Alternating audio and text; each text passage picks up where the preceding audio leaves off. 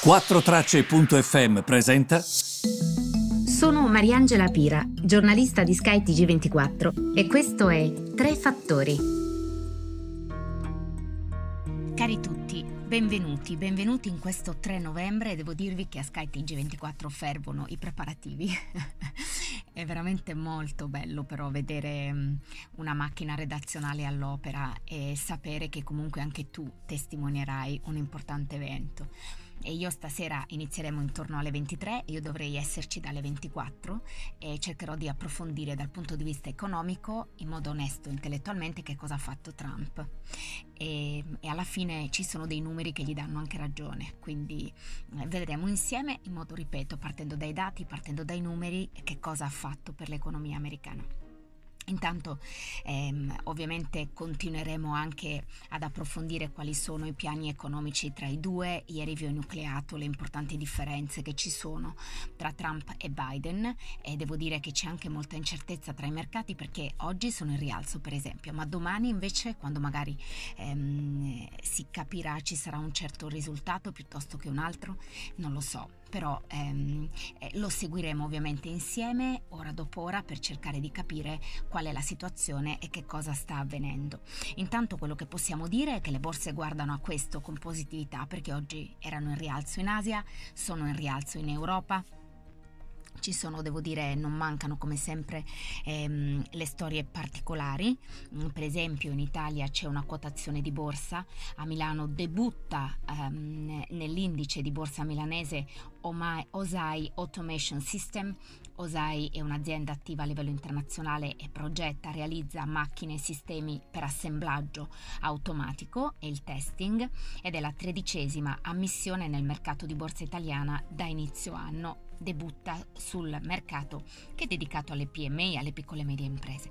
Porta quindi a 131 il numero delle società che sono quotate su quel segmento che si chiama AIM, appunto. In Europa eh, BNP Paribas fa molto bene, cresce del 6%, Um, invece guardando al petrolio, ehm, la società um, petrolifera Saudi Aramco dell'Arabia Saudita ha visto un utile netto cedere il 45% nel terzo trimestre. Ovviamente questo sulla domanda di petrolio che è sempre più debole, quindi è ovvio che, mm, che il, il gruppo viene penalizzato. Ricordo invece, prima vi ho detto che BNP Paribas nel settore bancario sta facendo molto bene, fa bene perché ha battuto le attese del mercato sul fronte degli utili per il terzo trimestre di quest'anno. Quindi eh, devo dire che eh, se adesso dovessi vedere un po' una fotografia di quello che sta accadendo nel vecchio continente, mi immagino un po' i mercati che dicono brace, brace, come si fa appunto in aereo per le elezioni americane. Quindi vedremo insomma se eh, il mercato ehm, sarà compiaciuto o meno da quello che è il risultato. Intanto PMI li abbiamo appena nominate e i dati di Cerved sono molto chiari. Il fatturato delle piccole e medie imprese diminuirà nel 2020 dell'11% e la loro redditività del 19%. Lo afferma il rapporto Cerved PMI 2020 si stima anche che sul totale delle imprese private, quindi non solo PMI, a fine 2021 verranno persi 1,4 milioni di posti di lavoro. La riduzione del capitale sarà pari a 47 miliardi qualora ehm, cessassero le attuali misure di sostegno, non ci siano delle prospettive di rilancio. Eh, con nuove chiusure, quindi i disoccupati salirebbero a 1,9 milioni e a 68 miliardi invece la perdita di, ehm, di capitale. Infine ehm, vi do appuntamento eh, se vorrete dalle 23-24 di questa sera, mi raccomando seguite numeri e dati per quanto riguarda le elezioni americane, non partitismi anche in questo caso.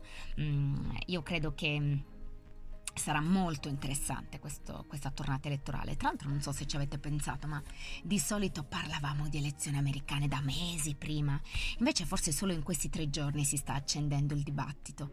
Questo è interessante perché il Covid ovviamente ha preso tutto, quindi ha preso tutto l'interesse di tutti e di tutto. E, ehm, e mai come quest'anno le elezioni americane sono state snobbate se non appunto in questa parte finale dell'anno. Non so se avete fatto lo stesso tipo di, di riflessione.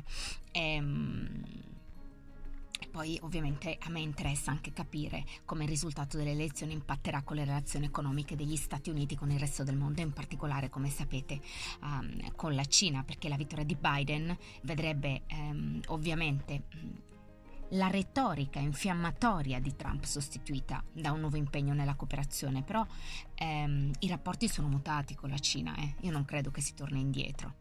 Quindi secondo me il candidato democratico, qualora venisse eletto, probabilmente aumenterà l'attenzione all'ambiente, alla sanità, però mh, guarderà comunque a contrastare quella che è la crescita, diciamo, se percepita scorretta della Cina. Quindi vedremo, insomma, sarà certamente interessante seguire gli sviluppi eh, io ne parlo tanto anche nel mio libro Anno Zero DC di questo, eh, tantissimo.